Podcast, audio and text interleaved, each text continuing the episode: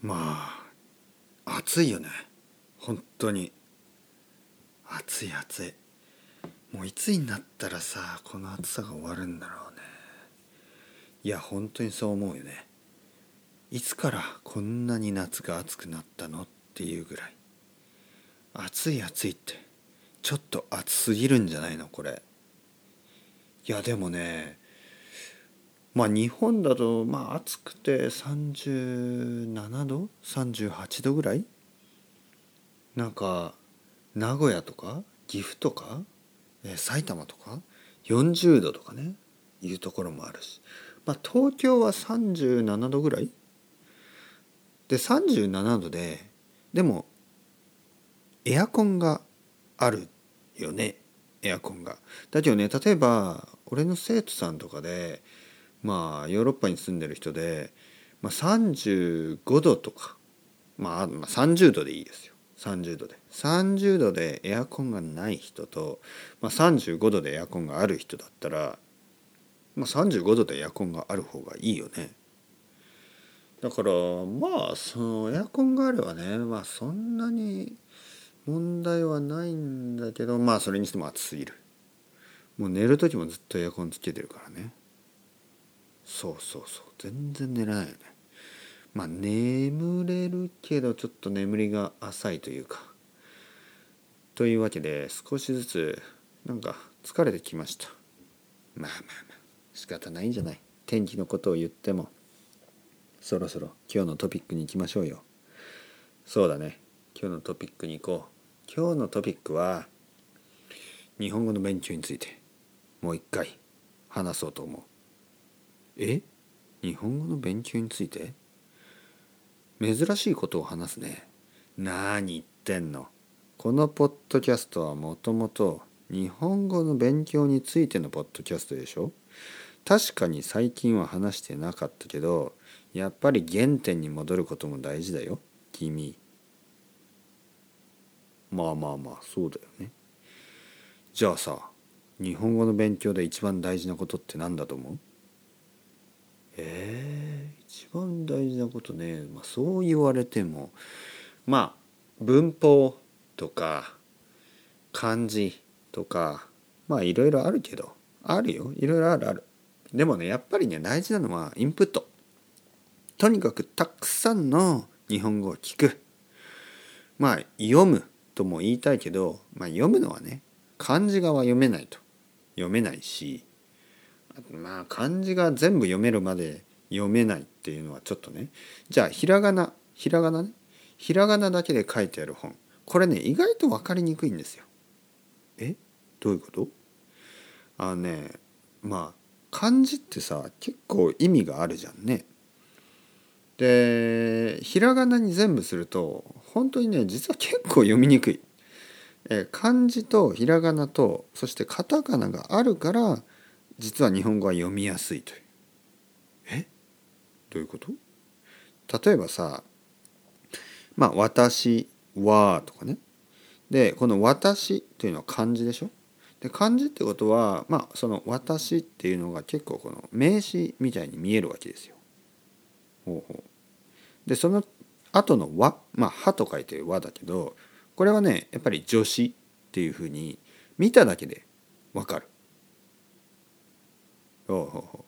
まあ例えばね、えー、僕の母は」にすると、うん、全部ひらがなで書くと「僕の母は」みたいに見えちゃうわけよ。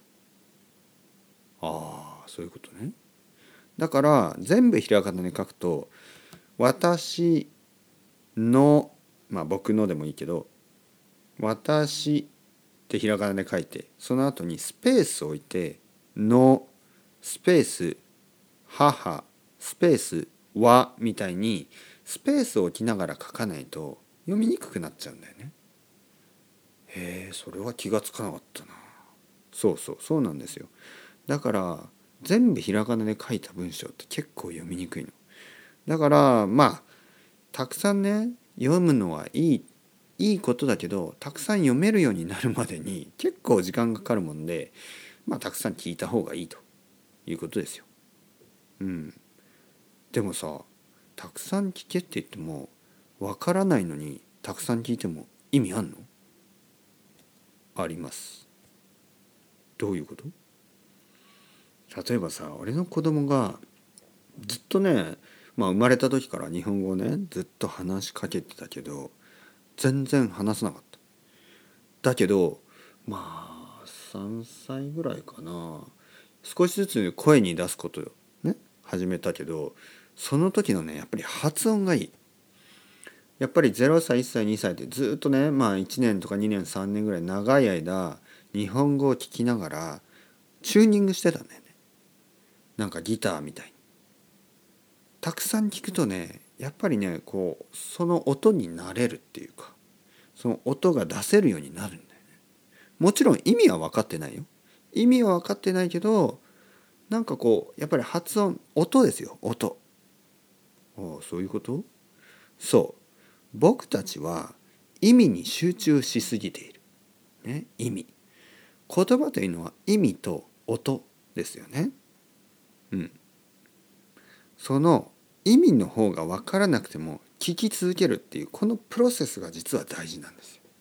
意味が分かんなくても聞き続ける。それが君にはできるかい？いや意味が分からないのを聞き続けるのはちょっとねフラストレーションがたまりそうで。そうそうそう。フラストレーションがたまるかもしれない。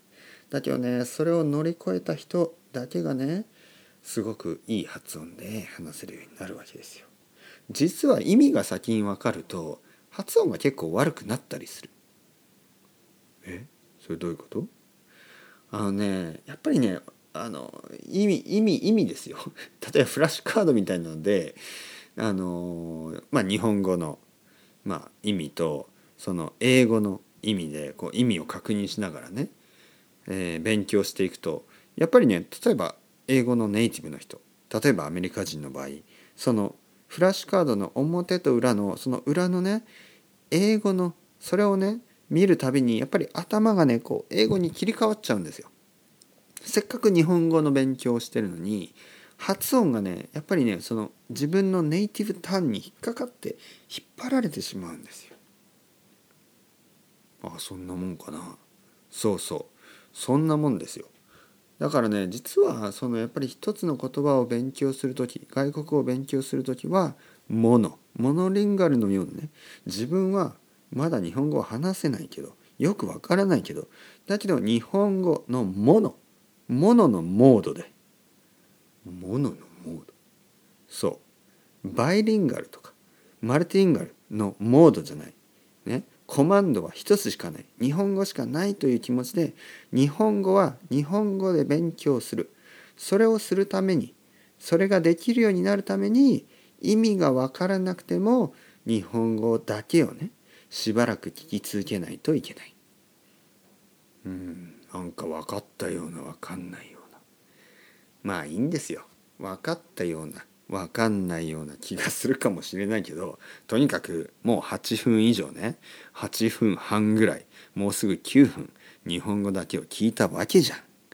だから意味は分かったり分かんなかったりするけどたくさんの日本語を聞く。これが大事だからね。